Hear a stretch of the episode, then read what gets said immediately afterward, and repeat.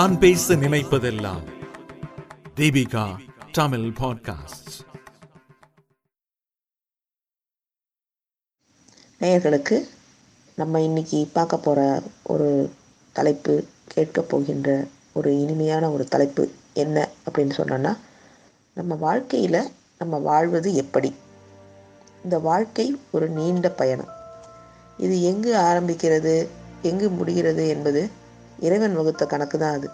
நம்ம எல்லாரும் ஒரு வழிப்போக்கர்கள். அவங்க நீண்ட பயணத்தில் நடுவில் நுழைந்து இடையில் நாம் எல்லோரும் மறைந்து போகக்கூடியவர்கள் தான். அதுக்கப்புறம் நம்ம தலைமுறையினர் தான் அதை ஆளக்கூடியவர்கள். அடுத்த தலைமுறையினருக்கு நாம் என்ன வச்சுட்டு போகிறோம் அப்படிங்கிறது தான் இன்றைக்கி நம்ம யோசித்து செய்யணும். ஏனென்றால் நம்மக்கிட்ட இன்னைக்கு ஒரு பெறத்தக்க அரிய புத்தகங்கள் நம்மிடம் எல்லாமே மறைந்து போய் கொண்டிருக்கின்றன. அப்படி இருக்கும் பொழுது இந்த நோய் காலத்தில் நாம் ஒரு இடத்திலிருந்து இன்னொரு இடத்துக்கு செல்வது என்கிறதே பெரிய விஷயமாக இருக்கிறது. அந்த நேரத்தில் நம்ம பயணத்தில் நாம் கடக்கின்ற ஒவ்வொரு நொடியையும் எடுத்து வைக்கின்ற அனுபவங்களையும் நம்ம எல்லாவற்றையும் நம்ம வருங்கால சமுதாயத்தினருக்கு எடுத்து சொல்லணும். இதுதான் வந்து இன்னைக்கு முக்கியமான பகுதியாக நம்ம பார்க்க போகிறோம் எல்லோருக்குமே வந்து வெற்றி அப்படிங்கிறத அடையணும் அப்படிங்கிறது தான் ஒரு குறிக்கோளாகவே இருக்காங்க. தோல்வி அப்படிங்கிற சொல்லே நம்ம வாழ்க்கையில் இருக்கக்கூடாது அப்படின்னு நினைக்கிறாங்க. அப்போ வெற்றியே எப்பயும் நமக்கு கிடைக்கும் அப்படின்னு சொல்லி நம்ம எப்படி நினைக்கலாம்? தோல்வி தான் நமக்கு வெற்றிக்கான படிக்கட்டுகள். அதை நம்ம அதை புரிஞ்சுக்கிட்டு அதுக்கு ஏற்ற மாதிரி நம்ம அதை வெற்றி பாதையாக மாற்றி வைத்துக்கொள்ள வேண்டும். இந்த பாதை தான் நமக்கு இறுதியாக நம்ம மனசுக்குள்ள ஆழ்ந்து நிற்கக்கூடிய ஒன்றாக இருக்கும். வெளியே நம்ம பார்க்குறவங்க நம்மளை போற்றி புகழ்பவர்களாக தோற்றமளிப்பவர் எல்லாரும் உண்மையான ஆட்கள் கிடையாது. நம்ம விட்டு கிளம்பி போனதுமே நம்மை பற்றி தவறான செய்திகளையே பரப்புவர். அதுபோல் உண்மையாகவும் நேர்மையாகவும் உழைக்கும் சிலர் பெருமைப்படத்தக்க தோல்விகள் கூட அடையலாம். ஆனால் அந்த தோல்வி எப்படி இருக்கும் அப்படின்னா கம்பீரமாகவே கருதப்படும் போற்றப்படும். இவங்க தோற்று போயிட்டார்கள் அப்படின்னு சொல்லி அவங்க நினைக்க மாட்டாங்க. அதுலேயும் அவர்கள் ஜெயித்து காட்டுகிறார்கள் அப்படிங்கிறது தான் இன்றைக்கி அவங்க நம்மளை வந்து பார்த்து கொண்டே இருப்பார்கள். உதாரணத்துக்கு நம்ம அப்துல் கலாமே எடுத்துக்கோங்களேன். அவர் வந்து வாழ்க்கையில் படாத கஷ்டங்கள் கிடையாது.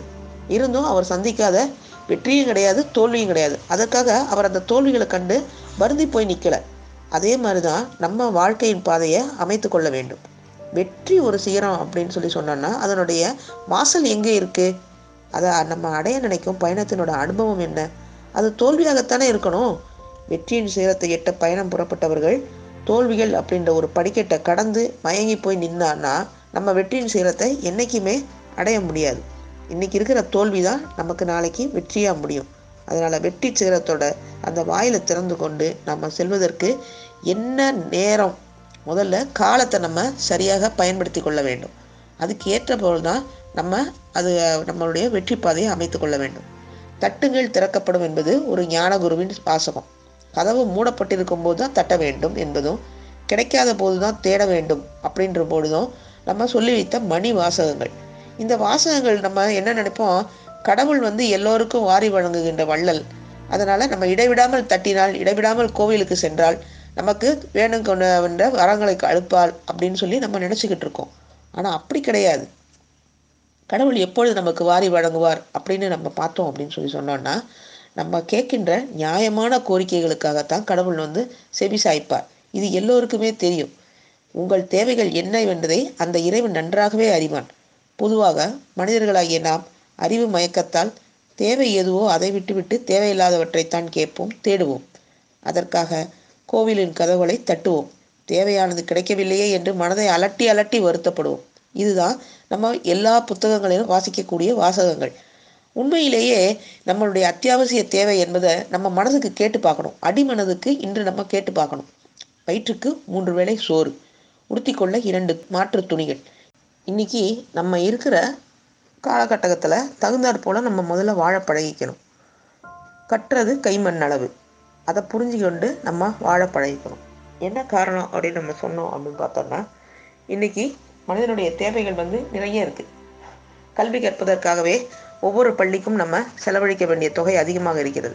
இதை தவிர வயதான காலத்தில் மருத்துவ செலவு இவை இரண்டும் எப்பயும் வந்து இலவசமாக அரசு தந்தாலும் அவை தரமானதாக இல்லை என்பது மக்களுடைய குற்றச்சாட்டுகளாக இருக்கிறது.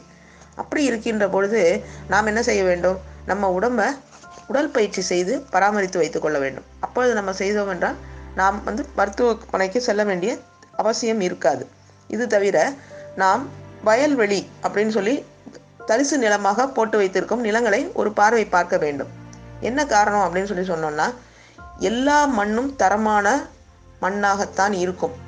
பூமியில் இறைவன் கொடுத்த மண் எல்லா வகையுமே நமக்கு ஏதாவது ஒரு வகையில் பயன்படத்தக்க விதமாகத்தான் அந்த இறைவன் நமக்கு அளித்திருப்பான்.